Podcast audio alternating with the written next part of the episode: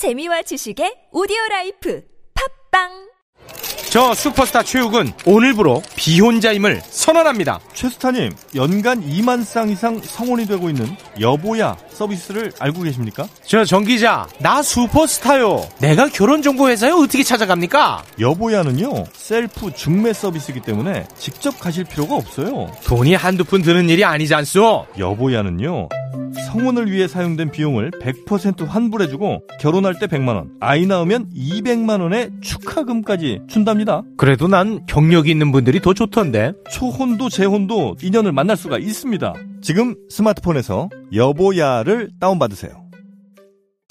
친구야, 나 또 깨졌다.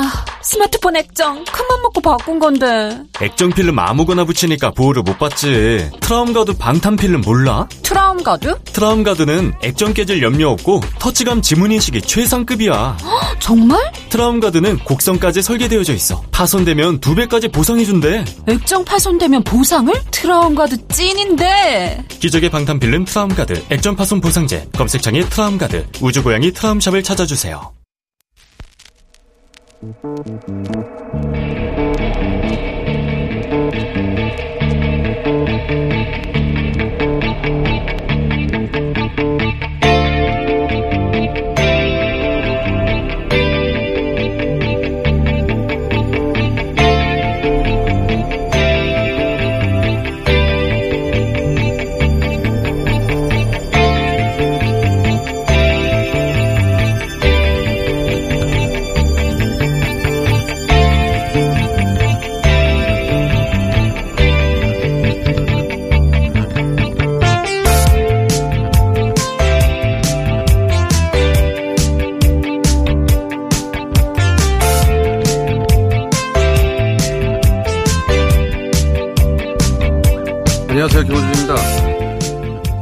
자살은 가해였다. 아주 최종적인 형태의 가해였다. 지난 16일 KBS 9시 뉴스가 인용한 한 소설의 문장입니다. 이 문장을 화면에 띄우고 앵커는 이런 말을 합니다. 가해자라고 지목된 당사자가 사라진 상황. 진실의 무게는 피해자가 짊어지게 됐다. 피해자의 고통을 염두에 두고 진실을 찾아가는 것. 우리 사회가 지켜야 할 최소한의 품격이 아닐까 싶습니다. 사라진 당사자라고 지목된 이는 박원순이죠. 그러니까 어디론가 사라진 게 아니야. 사망한 겁니다. 그러니까 박원순의 죽음은 2차 가해에 해당된다. 이런 논지가 깔린 보도죠. 피해를 호소하는 이가 겪은 혹은 겪고 있는 심적 고통, 그 상처를 살펴서 더 이상 아픔이 없도록 사회적으로 주의하자. 100번 공감합니다. 그래야 하죠. 그런데 네가 죽어버려서 더 괴로워. 그건 2차 가해야. 이런 인식에 어떤 품격이 있는 겁니까? 사람에게 목숨을 잃는 것 이상의 형벌은 없는 겁니다. 그런데 너는 죽었, 죽었는가? 그럼 또 내게 죄를 지었어. 이렇게 말해버리는 공영방송이 요구하는 품격이라는 게 대체 어떤 건가요? 상처를 입은 자를 보호한다는 게 다른 이들의 상처는 살피지 않아도 되는 면허라도 되나요? 박원순의 유족과 박원순에게 빚진 이들도 많습니다. 피해를 호소하는 이의 심정이 소중한 만큼 그들의 심정도 소중한 겁니다. 2차 가해를 해서도 안 되지만 아무데나 2차 가해 갖다 붙이지 말아야 한다. 김호준 생각이었습니다.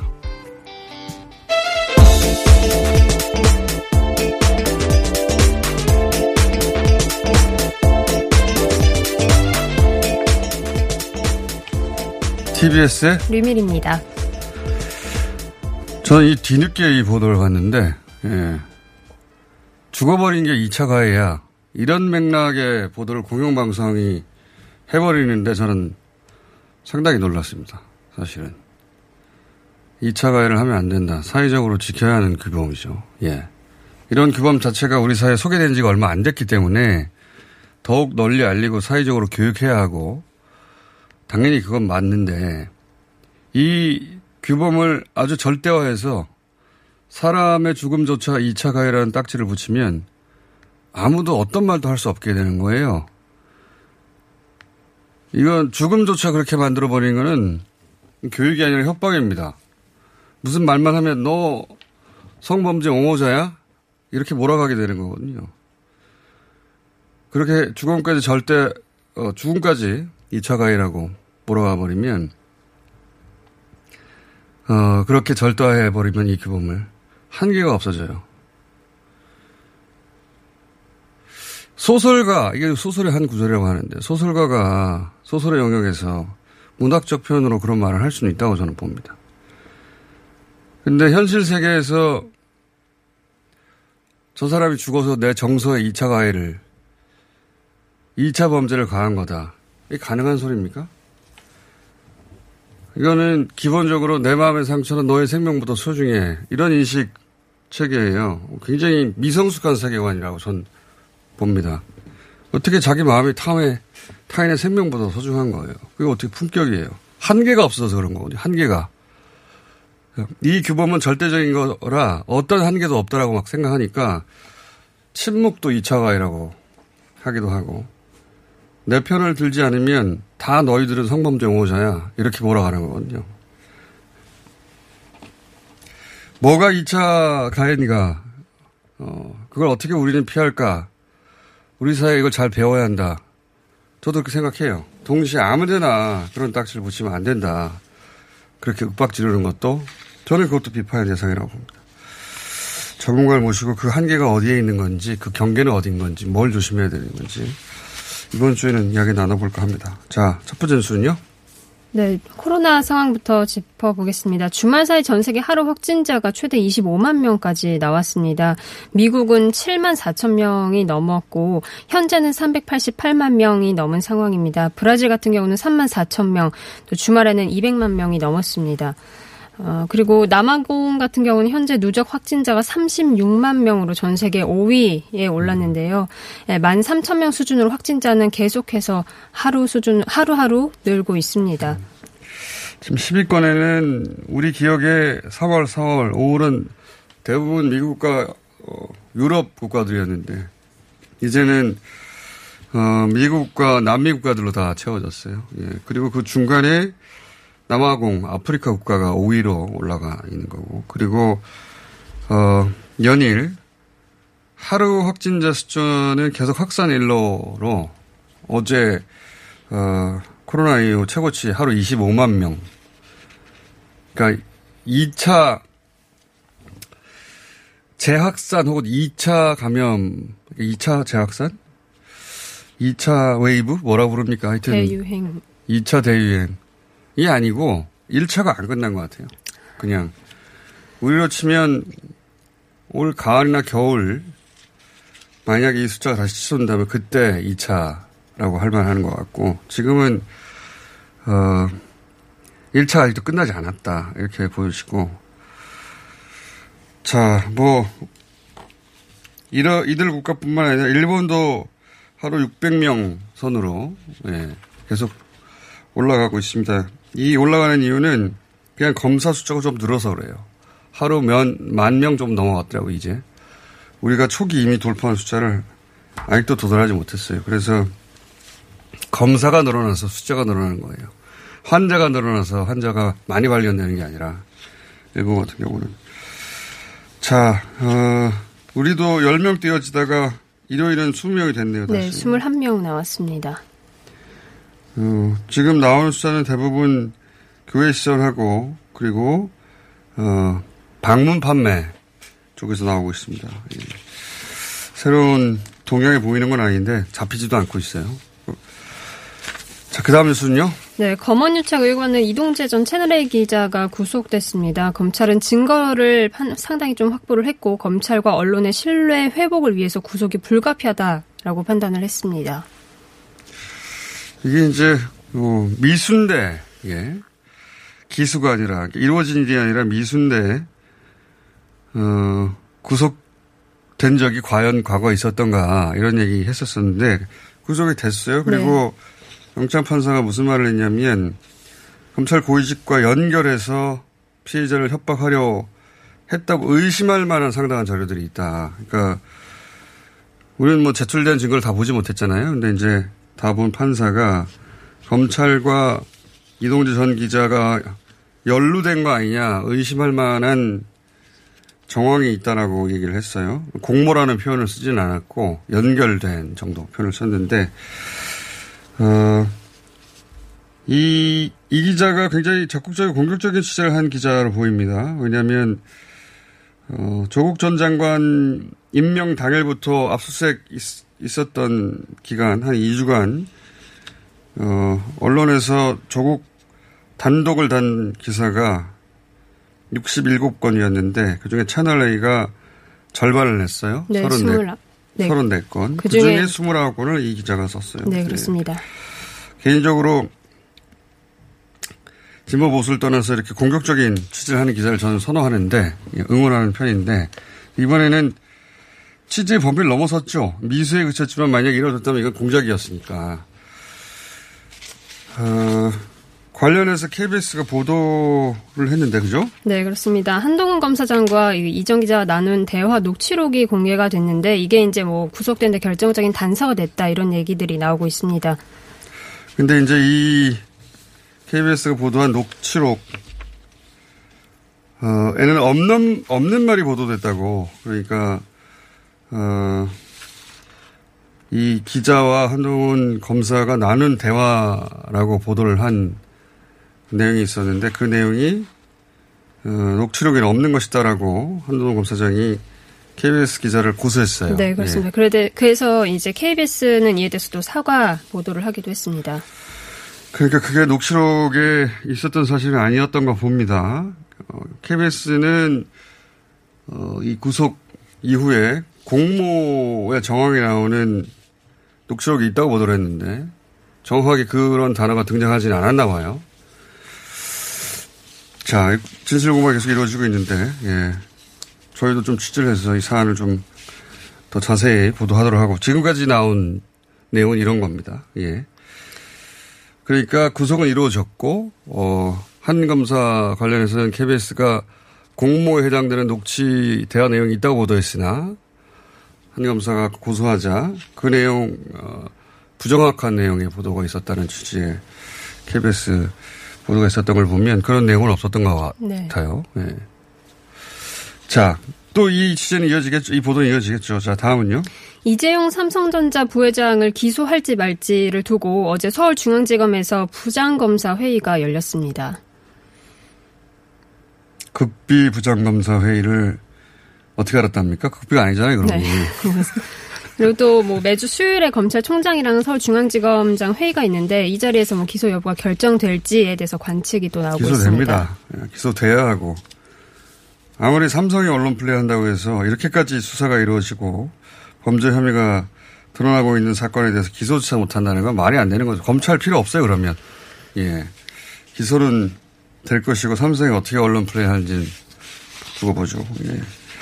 자, 다음은요? 네, 다음 달에 있을 민주당 대표 선거에 이낙연 의원과 김부겸 전 의원이 오늘 후보 등록을 하고 공식 선거 운동에 들어갈 것으로 보입니다. 어, 이런 가운데 박주민 최고위원도 당대표에 도전할 가능성이 또 제기가 되고 있습니다. 그렇군요. 예. 전당대회가 있겠고, 그리고 그러면 당대표 후보, 그리고 최고위원 후보들도 쭉 나오겠죠. 예, 저희가, 어, 그분들 한 번에 몇 분씩 어, 인터뷰 해보겠습니다. 자, 다음은요. 네, 트럼프 대통령과 바이든 전 부통령 중 어느 후보자의 코로나 대응을 더 신뢰하느냐라는 여론조사에서 바이든이 54%, 트럼프가 34%의 지지를 받았습니다. 비슷한 취지로 4개월 전에 같은 어, 유사한 여론조사가 있었는데 그 당시에는 바이든이 45%, 트럼프가 43%였습니다. 격차가 더 벌어진 거죠. 좀 웃긴 여론조사기도 합니다. 왜냐하면 바이든 후보는 코로나 대응을 한 적이 없어요. 네. 한 적이 없는데 어 그만큼 트럼프 대통령의 코로나 대응을 불신한다는 얘기죠. 네, 신뢰도가 많이 떨어진 네. 것으로 분석할 수 있습니다. 바이든 후보는 그냥 가만히 있었어요. 가만히 반사이인 것이고 이 수치보다 더 중요한 것은 이게 이제 여러 분야를 두고 조사를 하는 네. 거거든요. 경제 분야에서 어, 누구를 더 지지하느냐. 여기서 트럼프 대통령이 강점이 있어 왔고, 바이든 후보에 비해서 어, 한 10% 가까이 앞섰었는데, 이 격차가 2%로 줄었어요.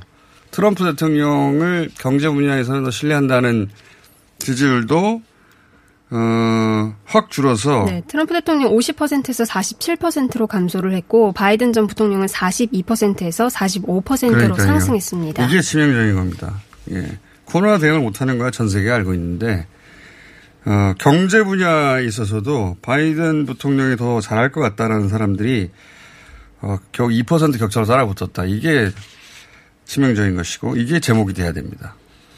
거꾸로 제가 보기에는 자 하나 정도 더 끝내야 되겠네요. 네, 아베 총리 같은 경우는 코로나가 지금 일본에서 다시 좀 확진자가 많이 나오고 있는데 이런 상황에도 불구하고 경기 활성화를 위해서 여행을 장려하고 있어서 오히려 아베 정권을 비판하는 여론이 지지하는 여론의 두 배 육박하는 것으로 나타났습니다. 아베 총리에 대한 일본의 어 일본 국민들의 신뢰도가 바닥이라는 얘기입니다. 네, 사실 그렇습니다. 이게 어 무슨 정책만 나면 아베 내각에서 그걸 비판해요. 근데 이, 이 고투 트래블이라고 불리는 정책의 내용은 어 하도 지방 경기가 위기니까 여행을 가라는 겁니다. 여행을 가면 여행 경비 중 일부를 정부가 보전해 주겠다는 네. 거거든요.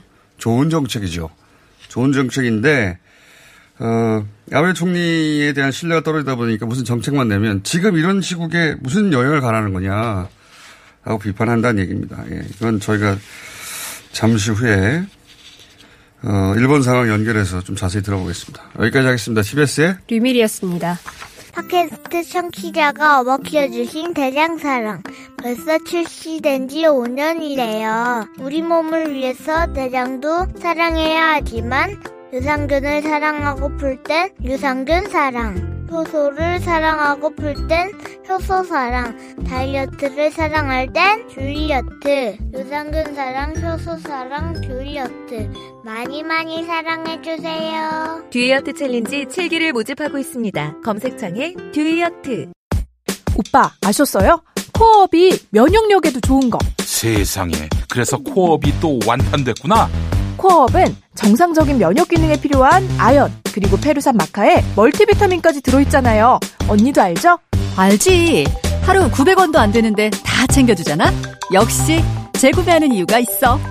면역력과 활력을 한 번에. 완판 기념 통큰 이벤트는 계속됩니다. 검색창에 코어업 검색해주세요. 긁지 말고 뿌리세요 글루타셀 아직도 무작정 긁고 계신가요? 땀이 나고 민감해지면 신속한 피부 진정이 필요합니다. 이럴 때 긁지 말고 글루타셀을 뿌려보세요. 인터넷 검색창에서 리얼한 후기를 확인하시고 특허받은 글루타셀 스프레이를 만나보세요. 전국에 있는 글루타셀 취급 약국에서 구매하실 수 있습니다.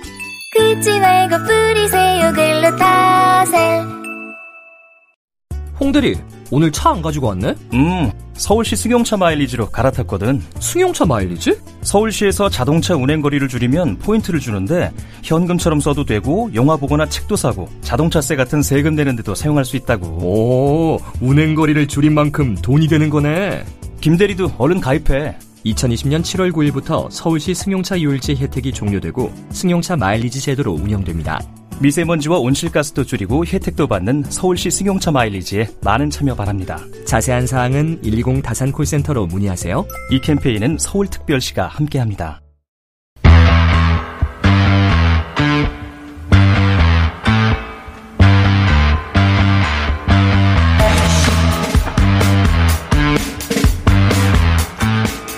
자, 최근 부동산 문제가 핫합니다. 뉴스공장 경제 가정조사 최백은 교수- 교수님 모시고 이 문제 짚어보겠습니다. 안녕하십니까. 네, 안녕하세요. 어, 뉴딜 정책도 발표가 됐고, 그리고 부동산 정책 가지고도 말들이 많습니다. 오늘 20분 만에 다 짚을 수 있나요? 예, 압축적으로 해야죠. 압축적으로. 자, 그러면, 어, 10분 만에 한번 해보죠, 10분 만에. 10분 만에 두 개 나요? 할 수 있는 만큼. 어느 것부터 할까요? 예, 뉴딜 간단히 먼저 짚고 뉴딜. 예. 예. 예, 한국판 뉴딜은 저는 어 굉장히 중요한 하드라고 생각을 해요. 예. 그리고 어 대- 저는 이번에 좀 자- 사실 좀 깜짝 놀랐습니다. 대통령의 워딩을 보고서는 깜짝 놀랐는데 어떤 워딩이요? 지금 현 상황을 어, 이 정도로 정확하게 인식하는 정치인을 제가 못 봤기 때문에 깜짝 놀랐다는 건데 예. 문제는 뭐냐면 이제 이런 표현을 했잖아요. 그 대한민국 대전환이라는 표현하고 예. 그다음에 이제 새로운 100년의 설계 이런 표현을 썼어요. 예. 근데 이게 사실은 어 일반 국민들이 좀 이제 우리가 어 전문가들도 좀 이제 그 이해를 못 하고 있는 것 중에 하나가 지금 그 2000년 이후에요. 미국을 중심으로 해 가지고 산업계가 지각 변동하고 있어요. 그러니까 제조업은 이제 이렇게 쇠퇴하고 예. 이제 소위 말하는 이제 구글 같은 플랫폼 사업 모델로 이렇게 대체를 되고 있어요. 그렇죠. 그래서 예. 제너럴 일렉트릭이 2000년에 주가가 정점 찍고 계속 떨어지면서 지금 맥을 못 추고 있습니다. 아, 제조업을 대표하는 G 같은 기업보다 구글 같은 플랫폼 그렇죠. 기업들이 훨씬 가치가 높다. 예. 그러니까 이게 산업계가 이제 지각 변동하고 있는 거예요. 네. 그래서 산업 생태계가 바뀌고 있는 거죠. 네. 바뀌고 있는 건데 이제 우리나라도 지금 보게 되면 제조업 위기가 진행된 지 한 30년 이상 됐어요. 예. 그래서 어, 이 제조업 위기에 대해서 대통령께서 처음 이제 그걸 지적하기 시작한 게 2018년 하반기부터 이걸 지적을 합니다. 예. 지적을 하고 나서 그다음에 이제 19년부터 이제 혁신 성장의 성과가 이제 구체적으로 나와야 된다 이런 요구를 계속 해요. 예. 그리고 나서 이제 코로나 19가 팬데믹이 이제 터졌죠. 예. 터지면서 이제 그 위기 속에서 K 방역이 성공을 보면서 자신감을 좀 얻으신 거예요. 예, 이렇게 가는 게 맞는 거구나. 예, 그래가지고 소위 이제 그러니까는 그 김상조 실장도 표현했지만 담대한 어쨌든 간에 우리가 좀 예. 도전을 할 필요가 있다. 예. 이렇게 이제 보시고 위기를 기회로 삼을 그렇죠. 어, 삼아야겠다 이런 거지 않습니까? 예, 그리고 위기를 기회로 삼을 만한 어떤 가능성을 본 거예요. 예. 가능성을 보면서 이 기회에 그러니까 하여간 근본적인 좀 틀을 좀 바꾸는 대전환을 좀 만들어야 되겠다. 이렇게. 문제의식은 동의하신다. 예, 그렇죠. 그런데 이제 문제는 뭐냐면 대통령이 이렇게 방향을 제시했을 때 또 하나 있었잖아요. 그 기후 변화, 기후 위기 문제에 관련해서 그린으로, 하- 그린. 그러니까요. 이게 경제. 뭐냐면은 그 이전, 에, 소위 말해서 디지털 뉴딜은 그 이전부터 사실 진행돼 왔었던 것들인 거고요. 예. 이제 팬데믹으로 인해 가지고 팬데믹이 이제 우리한테 준 교훈은 뭐냐면은 인간과 자연이 공생을 할 거냐 공멸할 거냐 이걸 선택, 이걸 강요를 하고 있는 거라고요. 예. 그러면 그 속에서 우리도 이제 그러니까 어쨌든 그린 뉴딜로 갈 수밖에 없다. 예? 에, 이제 사회 대개조를 해야 된다는 이런 이제 인식 속에서 위기를 기회로 삼아서 예. 어, 가속화해 보자 이런 거잖아요. 그렇죠. 예. 문제 의식은. 예. 변화를 이제 가속화해 보자. 이러한 어, 변화 속에서 초창기는 되게 기술 혁신들이 주도를 하거든요. 예. 그러면 기술 혁신이 주도하는 초창기 이행기 과정에서는 되게 일자리 이익이라든가 불평등이 심화되어져요. 어, 그런 기술에 익숙하지 못한 사람들. 그렇죠. 예. 그러다 보니까 이제 사회와 고용 안전망 같은 경우 강화를 할 필요가 있다. 음. 그래서 저는 처음에 기재부가 이제 그러니까 디지털 뉴딜만 딱 제시했는데 대통령께서 그린 뉴딜도 중요하다.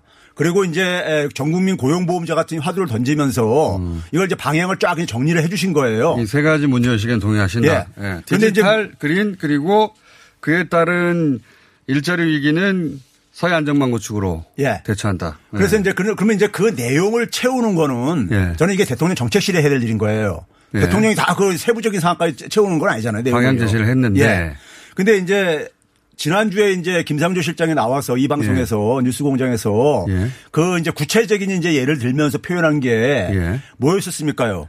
그 그린 스마트 스쿨을 예를 들었었죠. 예, 그때 샘플로. 기억나시죠? 예, 샘플로. 이게 그린 스마트 스쿨을 저는 이걸 들으면서 그다음 데이터 댐 얘기를 했었고요. 예. 자, 이겁니다. 지금 그러니까 우리가 예를 들어서 지금 대전환 100년 설계라는 것은 사회가 근본적으로 지금 바뀐다는 얘기예요. 예. 쉽게 얘기하면 과거 농업사에서 산업사회로 바뀌듯이요. 예. 그럼 우리가 예를 들어서 산업사에서 이제 디지털 세계로 바뀐다. 그렇죠. 예. 그러면 예를 들어서 우리가 조선시대 때, 조선 말에 근대 문물을 받아들이면서 예. 자, 서당을 가지고 우리가 교육을 하고 있었어요. 예. 근데 서당을 예를 들어서 근대식 학교 건물로 예. 바꾼다고 해가지고 근대 산업사회가 도래하냐 이건 아니잖아요. 예. 그러니까 우리가 이 하드웨어만 바꾼다고 해가지고 되는 문제가 아니라 이거예요. 예. 그래서 제가 이제 흔히 말해서 생태계라는 개념을 제가 계속 정부에다 요구를 했고 생태계 개념을 이번에 좀 집어였어요. 예. 집어였는데 예를 들어서 디지털 생태계를 구축하겠다 이런 표현을 쓰는데 거기에 예를 들어서 대표적으로 드는 것이 이제 소위 DNA를 얘기를 해요. 정부가요. 데이터, 네트워크, 인공지능 이렇게 해가지고요. 예. 이 세 개를 세 개를 압축적으로 보여주는 사업 모델이 구글 사업 모델이에요. 예. 네트워크를 통해서 데이터를 만들어내고 그 데이터를 가지고 인공지능 기술을 개발하고 이런 거란 말이에요. 예. 그럼 정부의 이런 정책을 가지고 에, 디지털 뉴딜 정책을 가지고 구글 같은 사업체가 나와야 되는 거예요. 음, 그 결과물로서. 예, 그게 나와야 되는 건 이게 보여야만 되는 겁니다. 예. 그래서 그러면 근데 우리는 지금 어떻게 하면 데이터 댐을 간다 할때 네. 데이터를 그러니까 에, 구축하고 이런 것들을 정부가 지금 하겠다고 하고 있는 거예요. 정부가 이걸 다 한다는 얘기는 아니겠죠. 그렇죠, 물론요. 예. 근데 이게 주요 국가들에서 대개 데이터를 구축하는 것은 기업들이 플랫폼 사업 모델을 만들어 가지고 예. 그래서 이 데이터를 확보를 만들어내고 있는 거예요. 안정적인 공급원을요. 예. 구글은 그걸 전 세계로 전 세계를 대상으로 하고 있는 거고. 중국도 그러니까 뭐 어, 중국의 구글이랑 바이두라든가 중국의 알- 에, 아마존이랑 알리바바라든가 예. 그다음에 텐센트 같은 이런 기업들이 그런 이제 플랫폼 사업 모델로 이제 거기까지 쫓아가고 있는 거예요. 예. 그래서 이제 데이터를 기본적으로 이제 그러니까는 거기까지 하- 하- 데이터를 확보하려면은 그러니까 우리가 생태계 안에서 살아갈 경제 주체들이 세면서 조선시대 때 우리가 이 상투 틀고 사는 사람 가지고 산업화를 못 한단 말이에요. 예. 그럼 우리가 예를 들어서 산업사회 필요로 하는 그러니까 교육을 받은 사람이 필요로 하는 거예요. 예. 쉽게 해서 자동차 공장에 필요로 하는 인력하고 데이터를 그러니까 활용할 능력을 가진 인- 인자하고 다른 다른 인재들인 거죠. 그래서 어떻게 해야 되는 겁니까? 그래서 이제 이게 뭐냐면 여기에 제가 그래서 정책실에 이게 필요한 게 기재 부분을 보게 되면 그 산업적인 처음만 접근하는데 예. 산업도 필요하지만은 사람도 바뀌어야 된다 이거예요. 예. 그래서 백년 설계라고 한 거예요. 그래서요. 예. 그건 좀 뭐냐면 교육 방식도 바뀌어야 되는 거예요. 교육의 내용도 바뀌어야 되겠죠. 그렇죠. 데이터를 활용할 능력을 키워줘야 되는 거예요. 예. 지금 미국도 거기서 지금 멈춰 있는 거예요. 그러니까 여- 이 안에 교육 사업도 들어가야 된다는 그렇죠. 겁니까? 당연하죠. 어. 근데 이제 그런 것들이 없고 그냥 기재부에서 만들다 보니까는 이게 이제 산업 육성 정도로 그러니까 이렇게 음. 특정 산업을 관련 산업을 이런 쪽으로 접근을 하다 보니까 좀 틈이 좀 많이 좀 이제 더 채워야 될 부분이 있다 이거죠. 음. 소프트웨어가 없다. 예. 부족하다. 그림들도 정책실. 정책실이 그런 걸 더 채워야 되는데 못 채우고 있기 때문에 교수님이 정책실로 가시는 겁니까? 아니요. 아니 정책실이라는 게 나를 뽑아라 이건가요? 김상준 실장도 이제 그런 얘기 했잖아요. 각 정부 부서의 역할들을 조정하고 예. 하는 게 정책실의 역할인데 이런 사회를 그 근본적으로 재편하는 것은 한 개 부서가 할 수 있는 게 아니에요. 그렇겠죠. 여러 개 부서를 그러니까 그것을 조정하고 역할을 조정하는 것은 그게 정책실 역할이죠. 이 정부가 다 할 수 있는 일일까요? 지금 말씀하신 건 이 시대에 맞는 철학과 내용을 채워야 된다는 거잖아요. 그렇죠. 예. 그런 걸 할 수 있는 사람이 교수님이라는 얘기 아닙니까 아니, 지금? 아니, 아니, 저는 학자니까는 학자니까 그걸 제시해 주는 거고 네. 그걸 그거를 반영을 해서 좀 보완을 했으면 좋겠다는 얘기고요. 어. 예. 컨텐츠를 채워줘야 된다. 예. 예. 자 그리고요. 예. 그래서 이제 그, 이 뉴딜 정책을 보면서 아 방향은 맞다. 예. 근데 아직 소프트웨어가 부족하다. 대통령이 굉장히 중요한 화두를 던진 거예요. 이게 방향을 잘 설계하면요. 다음 정권에서도 이걸 수용할 수밖에 없습니다. 갈 길이 이것뿐이기 때문에. 예. 알겠습니다. 방향은 맞다. 예. 아직 소프트웨어는 부족하다. 예. 그리고 부동산 쪽은요. 그러면 부동산 시장은요. 부동산 이야기는 저희가 계속해 나갈 거니까 예. 오늘은 화두만 던져주시죠. 지금 정책 불신이 심각한 상태입니다. 부동산 정책에 대한 정책 불신은 예. 수십 년간 심각해 그렇죠. 수십 년간 이제 이게 누적이 되면서 예. 폭발한 거예요. 예를 들어서 과거 노무현 정부 때 집값 떨어질 거니까 집 사지 말아라. 예. 이런 얘기인데 그 당시 이- 지금 시중에 나오는 얘기가 그때 그래서 대통령만 믿고 안 샀다가 예. 그랬다. 이명박 박근혜 정부 때는 그래가지고 지- 집값 쪽이 낮춘 데서 안 샀는데 지금은 이제 빚내서도 살 수 없다. 빚그 내기 힘들다. 뭐 시장이 항상 얘기가. 이긴다는 믿음이 있는 거 아닙니까? 그렇죠. 정부가 무슨 정책을 내놔도 예. 결국은 어, 시장이 이길 것이다라고 하는 부동산에 대한 믿음이 있는 거죠. 거기다가 조중동 보수 언론들에서 예. 이번에도 그러니까 정부 정책이 잘못됐다는 걸 계속해서 던지면서 예. 시장이 이길 거라는 계속해서 이걸 가고 있다고요. 불신을 계속 조장하고 원하겠죠. 있죠. 예, 그렇게 하고 그렇게 하고 있죠. 그 집값이 오르길 원하겠죠. 예. 그러면 그런 상황 속에서 이번에 부동산 대책이 성공하려면요. 다주택자들이 매물을 그러니까 내놓을 수 있게 해야 돼요. 매물 내놓을 수 있게 예. 거의 그러니까는 전시성 대책이 나와야 되는 거예요. 여기서 전시라고 하는 건 전쟁에 전쟁에 준하는 그렇죠. 아, 예. 부동산 투기와 전쟁이라 했잖아요. 예. 그렇기 때문에 내놔야 되는 것이고요. 근데 내놓을 정도로 세금을 과하게 매기겠다는 거 아닙니까 지금? 아니 그 규제 지금 김현미 장관이나 여기 자주 나오는 박선호 부- 차관이 예. 계속해서 1월 달에 나 1월 2월 달에 나와서 6월 달에 나와서 할 때마다 예. 무슨 얘기를 했냐면요. 인정을 하는 게 사후적으로 인정한 게 규제의 빈틈을 이용을 해 가지고 그렇죠. 예? 예. 빈틈을 이용을 하고 그다음에 틈새를 이용을 해 가지고 이 투기꾼들이 가고 있다 이런 얘기 있단 말이에요. 예. 그 얘기는 정책을 설계할 때 빈틈을 얻고 그러니까 틈새가 없게 설계를 해야 되는 거예요. 그러니까 흔히, 말해서 두더지 잡기식으로 하다 보니까는 네. 틈새가 나- 있을 수밖에 없는 거예요. 논리적으로요. 선제적으로 가야 된다. 그렇죠. 그 예를 들어서 하나만 예를 들어 이런 정 예를 들어 이 분야에 이런 정책을 선제적으로 구사해야 된다. 지금 있잖아요. 우리가 지금 가장 말이 많은 게 임대사업자 제도 같은 경우라고. 그렇죠. 예. 그걸 어 정권 초반에는 양성화해서 예. 예. 어 수면 위에서 그, 그 끌어올리려고 했죠 그 경제를. 박근혜 정부 때 사실은 이게 이제 도입됐던 거고요. 네. 소위 말해서 이제 선진화 이제 임대차 시장 이제 선진화를 해가지고요. 네. 문재인 정부에서 이제 그러니까 두 가지 정도 조금 더 보완한 것 뿐이에요. 대부분은 사실 박근혜 정부 때 만들어진 거예요. 네. 그런데 이 부분이 지금 제가 이제 계산을 해봤어요. 한 60억 원을 동원을 해가지고 예. 제조업을 할 경우하고 예. 그 다음에 이제 그러니까는 한 18채 이제 주택을 이제 소형 주택을 사 가지고 예. 임대 사업을 했을 경우하고 예. 10년이 지났을 때 세금 혜택을 보니까요. 예. 제조업이 10배 정도 더 내요. 세금을. 예. 어. 그러면 그러다 보니까는 제조업자들 지방에 있는 제조업자들이 요새 제조업이 어렵다 보니까요. 예. 그 임대사업자로 등록을 해가지고 부업을 하고 있는 거예요, 그러니까요. 실제로 그래서 법인들이 그런 그렇죠, 바로 그거예요. 부동산을 많이 구입했죠. 그럼 결국은 뭐냐면은 임대사업자들한테 과중한 혜택을 주니까 어. 다주택을 그러니까 다주택자를 양성을 한 거예요. 어떻게 예. 보면요, 정부가요, 대책적으로. 예. 초반에. 예. 그러니까 이게 이제 이게 이게 기존의 다주택자들을 양성화 하려고 했는데 그 수익을 그게 아니라 어 그게 장사가 된다는 신호를 줘서 그렇죠.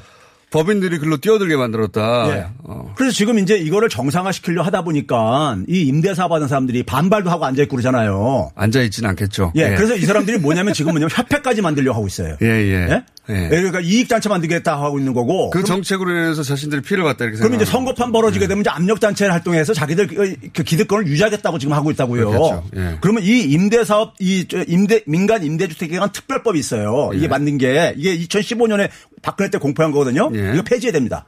아예 폐, 예, 이 아, 폐지하고요. 그러니까 강하게 나가자. 예. 예. 그리고 그리고 나서 그러니까 뭐냐면은 다주택자들이 주택을 매물로 내놓을 수 있게끔 예. 기대 수익을 그러니까 싹 낮춰버려야 되는 겁니다. 단기적으로 적어도 그러니까 굉장히 단기적으로는 충격요법을 좀 써야 되는 거예요. 음. 이게 지금 매물이 안 나오면요 버티기로 들어갑니다. 버티기 그렇죠. 들어가게 되면 거기서 이제 그러니까 이제 밀리기 에 밀리게 돼요. 그래서 뭐 선거 다가오면 결국 다 풀릴 것이다 생각하고. 그렇죠. 예. 그래서 지금 보게 되면 그 이 임대 사업자들 같은 경우에 지금 빈틈이 많이 있다는 게 이래서 김현미 장관이 나와서 그런 얘기 했잖아요. 이번 단타 투기 수요를 좀 가겠다 그랬잖아요. 예. 거기에 어떤 틈새가 있냐면요.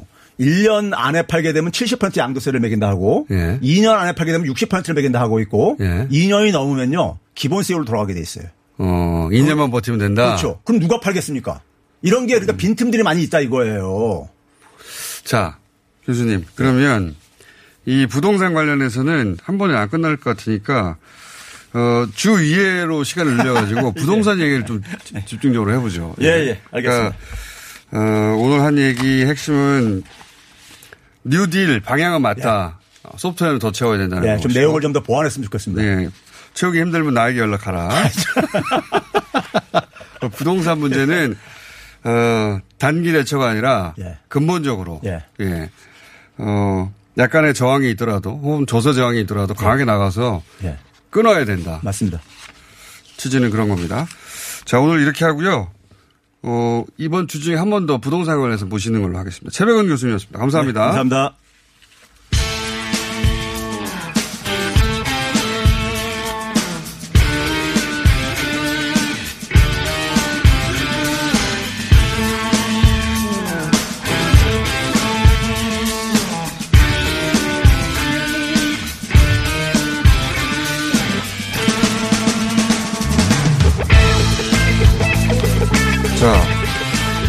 최근에 어, 여론 조사 수치를 보면 여러 가지로 출렁입니다. 해서 두 분의 전문가를 총선 이후에 오랜만에 모셨습니다.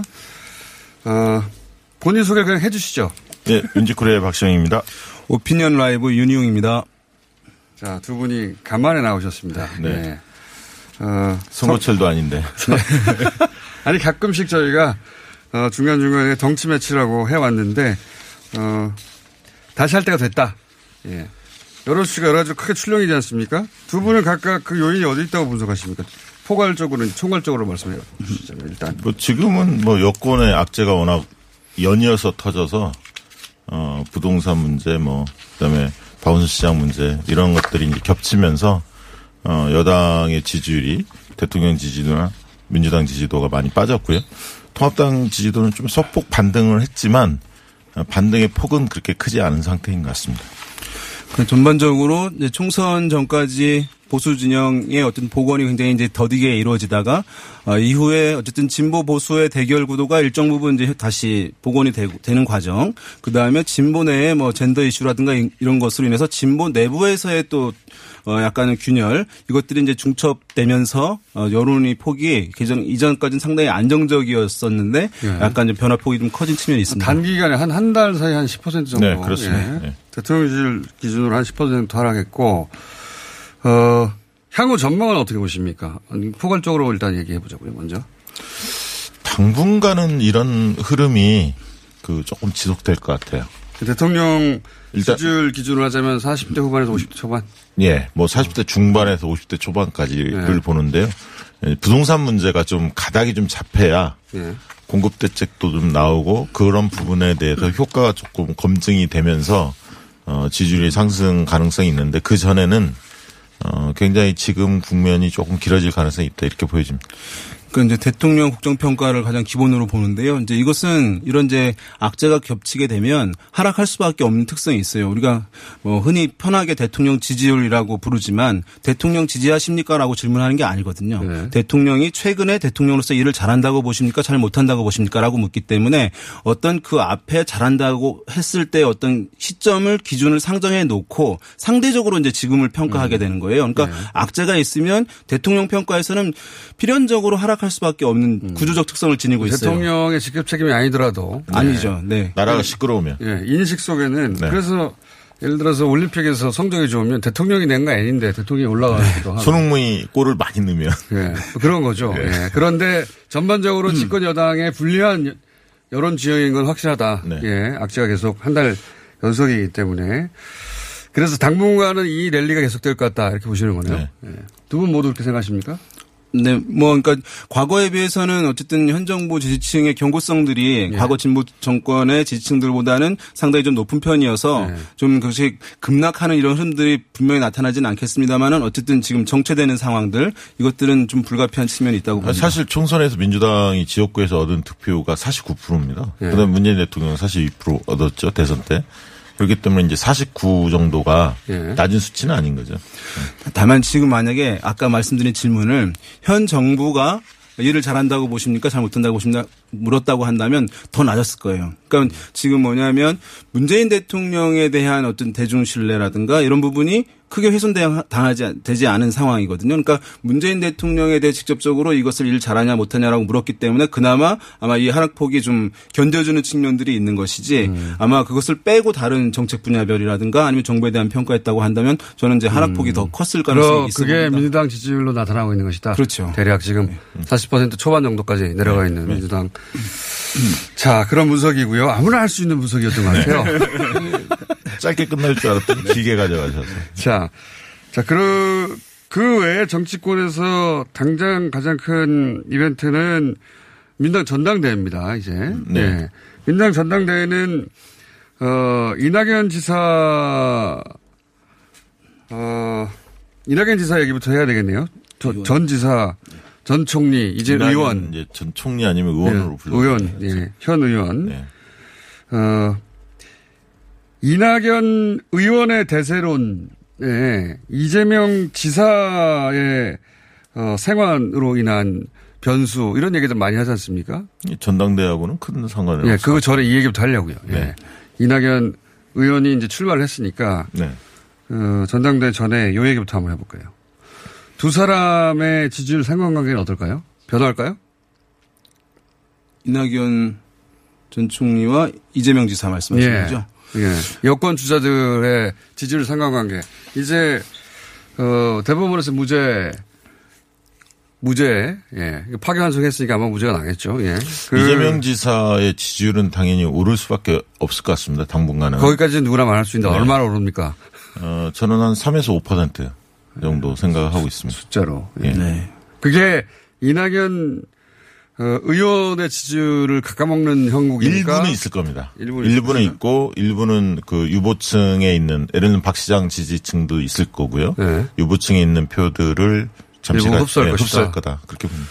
그러니까 대권 주자 관련한 이제 구도에서는 여론조사가 일종의 이제 프레임 작용하고 상당히 이제 중요하거든요. 거기서 네. 이제 왜냐하면 상위 주자 위주로 또 정보가 생산되니까 더 강화될 수밖에 없는데 일단 여기서 뭐냐면 우리가 중고등학교 때 시험 공부를 하잖아요. 내 점수가 이제 60점에서 80점을 올라요. 그럼 다른 잘하는 친구들 점수 떨어지는 건 아니잖아요. 네. 근데 대권 주자 조사는 그렇지 않아요. 내가 올라가면 누군가 떨어져야 돼요. 제로섬이니까. 예. 누군가 떨어져야지 내가 올라가는 이 특성을 지니고 있거든요. 그런 면에서 봤을 때 지금 음 이제 뭐 이 지금 누군가 올라가면 누군가 떨어질 수밖에 없는 특성을 이 여론조사라고 하는 것은 필연적으로 합의 100이기 때문에 갖고 있는 거고 거기서 한 20%는 답을 안 하고 그럼 진보 보수하고 하면 진보의 합은 한 40%좀 넘는 거예요. 네. 그러니까 아무리 잘해도 그 이상 나올 수는 없는 상황이기 때문에 누군가 올라가면 누군가 떨어질 수밖에 없다. 그 지지 강도가 약한 이제 주자 같은 경우에는 그런 면에서 이제 이재명 지사 같은 경우는 지지층의 경고성이 이제 다른 진보 진영에 있는 대권 주자들 비해서 강한 편이에요. 그래서 한 고정 성은 이제 있는 편이기 때문에 뭐 소폭 올라가게 되고 다른 이제 주자들 떨어지게 되면서 지금 이제 1강 1중 다약 구도라고 할 수 있는데 제가 봤을 때는 경쟁 구도는 만들어질 가능성이 있어 보입니다. 경쟁구가 만들어진다는 건 두 사람의 격차가 좁혀질 어, 것이다. 그렇죠. 예. 많이 좁혀집니까? 뭐 왜냐하면 이낙연 전 총리의 어, 지지층의 분포들을 보게 되면 호남이 있을 테고 또 중도 성향층의 유권자들이 있을 테고 또 한 층은 문재인 대통령의 적극 지지층이 있는 것으로 이제 뭐 러프하게 볼 수가 있을 것 같아요. 한 3분의 1, 3분의 1, 3분의 1. 이제 이, 이 정도에서 과연 문재인 대통령의 적극 지지층이 어떻게 반응하느냐. 어, 이것을 더욱더 이제 친문 성향의 어떤 주자가 부상하느냐 아니면은 뭐 이재명 지사에 대한 수용도가 있냐에 따라 가지고 뭐 변화폭은 있을 수 있겠죠. 그러니까 네. 얼마나 있냐고요. 네? 얼마나 예상하십니까? 한 달 이내. 다음 여론조사가 나왔다. 네. 반영되겠죠. 이제 그 대법원 파기환송이. 거의 이제 차이가 없을 가능성이 아, 있어요. 양쪽이. 네네네. 뭐 저는 뭐 어, 30%. 저는 뭐 그 정도까지는 안 보고요. 이낙연 어, 의원과 이재명 지사의 지지율이 거의 붙을 수도 있다. 네네. 저는 뭐 한 달 내에는 그럴 것 같지는 않은데 이제 왜냐하면 또 다음 달에 전당대회가 있기 때문에 전당대회에서 이낙연 의원이 뭐 승리를 한다면 아마 이번 주 여론조사 나오죠. 나올 것. 예, 다- 두 사람 두 분의 전망에 따라 많이 틀린 분은 앞으로 모시지 않도록 하겠습니다. 저는 ARS 조사로 해보면 뭐 5%에서 한 7%뭐 이 정도까지 격차 좁혀질 가능성이 전화 있는데 면접은요? 전화 면접에서는 한 10% 정도 정도 아, 차이는 날 거라고 갤럽과 리얼. 예, 근데 이게 예를 들어 어, 비교하자면 연말까지는 양강 구도가 확실히 갈 거다 민주당 내에서 저는 그렇게 보고요. 어, 연말에 거의 붙을 수 있다. 예, 연말의 변수는 어, 김경수 지사의 재판도 있다. 네. 아, 그래서 그 이제 결과에 따라도 달라질 수도 있다. 이낙연 지사에 지지하고 있는 어, 친문 성향의 적극적인 문재인 대통령 지지층들이 과연 새로운 대안을 찾을 것인지 아니면 이낙연 전 총리에게 그대로 저 지원을 보낼지 여부가 이제 저는 사실은 이렇게 봅니다. 그러니까. 이재명 지사는 뭘 잘하고 뭐가 아쉬운지가 대중들한테 이미 각인이 돼 있어요. 네. 반면에 이낙연 의원의 지지도는 그 문재인 대통령의 후광 효과도 상당히 크거든요. 그래서 앞으로 이낙연 의원이 어떤 모습을 보여주느냐에 따라서 이게 출렁거리는 지지도이기 때문에 이재명 지사가 상승폭이 있다 하더라도 어, 이낙연 의원이 어떤 모습을 보여주냐에 따라 또 달라질 수도 음. 있다. 저는 그렇게 봅니다. 자, 박시영 대표는 이낙연 의원이 앞서갈 것이다. 계속. 이 격차는 좀 좁혀, 좁혀지더라도 앞서갈 것이라고 보시는 거고, 윤현 세차장님은 박빙이 될 수도 있다. 아니 그런데 네. 이낙연 의원이 만약에 실망감을 많이 끼치면 당 대표가 만약에 된다. 된, 된 이후의 된 모습에서 이후에. 그러니까 결국 이낙연 의원의 지지도는 이낙연 의원이 하기 나름이다. 아주 쉬운 말이지만 있는 네. 왜냐하면 이재명 지사는 본인이 가지고 있는 부분들을 충분히 드러내고 있기 때문에 네. 요즘 언론 노출도 꽤 많기 때문에. 아니, 그럼요. 지지율이 좀 움직이긴 움직일 것 어, 부동산 한데. 정책에 대해서 굉장히 이제 목소리를 또 내고 있지 않습니까? 제가 보니까 이제 뭐 고정 이제 자기 본인이 가지고 있던 고정 지지층이 있잖아요. 예. 그 외에 이제 어떤 사람들이 지지를 하는가 봤을 때 이제 어떤 기존 정치에 대해서 실망한 층들, 그러니까 기존 정치에 대해서 좀 반감이 있는 층들 같은 경우에 기성 정치인과 다르게 한다라고 하는 인식 때문에 좀 지지를 보내는 측면이 있고 만약에 이제 보수 에서 특별한 주자들이 이제 부상하지 못할 경우에는 또 보수에서 일부 지지할 수도 있는 상황이기 때문에 그러니까 이분은 용맹함과 지혜로움이 좀 있어요. 이재명 지사는. 네. 그러니까 성역 없다. 그리고 일을 잘한다. 이 이미지가 있거든요. 그걸 얼마나 극대화시키느냐의 관건이고 한편으로 좀 취약한 게 안정감인데 이런 모습들을 앞으로 보완한다면 지지율 상승폭은 꽤 있을 거라고 보여집니다. 이낙연 어, 의원의 경우에 만약에 당 대표에 당선이 된다면 그 다음부터 다시 이제 컨벤션 효과를 상당히 또 누릴 수 있겠죠. 네, 누릴 수 음, 있는데 지금 이제 여권의 악재들이 좀 있어서 예. 이 모습들을 얼마나 잘 해결을 해내는 모습을 보여줄 거냐. 이게 또 자, 그럼 통합당 이- 이경환 그 얘기 나왔으니까 통합당 후보 얘기를 해볼게요. 통합당에서는 본인이 원하는지 원하는지 아는지는 모르겠으나 여론조사에는 윤석열 현 검찰총장 예. 어, 유례가 없는 일입니다. 예. 지금 야권에서는 어, 본인의 의사와 무관하게 지지율 1위인 네. 상황이고 어, 그 외에 기존의 주자들은 굉장히 상당적으로 상당히 낮습니다 현재 기대치가. 네. 그 외에 거론되는 분들이 이것도 역시 본인의 의사가 확인되는지 안 되는지 모르겠지만 언론에서는 김동연 전 부총리가 거론이 되고 또 등장하진 않았지만 곧 등장할 거란 말은 몇 년 전부터 계속 있었던 전 의원 세 사람 정도가 잠룡처럼 거론이 돼요. 네. 이 세 사람에 대해서는 어떻게 생각하십니까? 저는 일단 뭐 두 사람은 좀 아닌 것 같은데요. 윤석열, 김동연 이 두 사람이요? 아니, 윤- 윤석열, 홍정욱. 홍정욱. 예. 예. 왜요? 윤석열 총장 같은 경우는 지금 보면 어, 채널A 그 검언유착 이 부분이 어떻게 결론 나느냐가 굉장히 중요하지 않습니까? 한동훈 검사장까지 이게 유죄 혐의가 만약에 입증이 된다면 제 말은 본인의 의사가 없다고 생각하신다는 네. 거죠? 그렇죠. 아니 본인이 의사가 있는지 없는지는 모르겠으나 네. 결국은 지지세가 꺾일 거라고 보는 거죠. 것이다. 네. 예. 그리고 홍정욱 의원 같은 경우에 전 의원 같은 경우에는 여러 가지 또 따님 문제도 있고 뭐 여러 가지 이분 한 10년 이상 계속 거론됐던 네, 분인데. 그래서 예.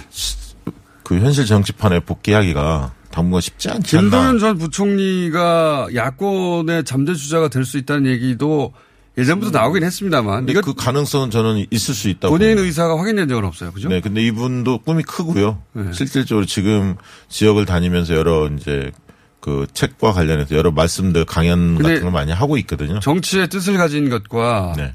야권으로 혹은 여권으로 주자가 되는 거하고 또 다른 얘기잖아요. 그렇습니다. 근데, 근데, 야권의 출마 의사가 있다고 유사하게도 확인된 적이 있습니까? 아니 그건 없는데 박시영 소식통에 의하면 아니 관료들 관료 출신들 보면 어 자기가 예를 들어 해집고 들어갈 공간이 확보되면 어 얼마든지 누려볼 수도 자, 있습니다. 어떻게 보십니까?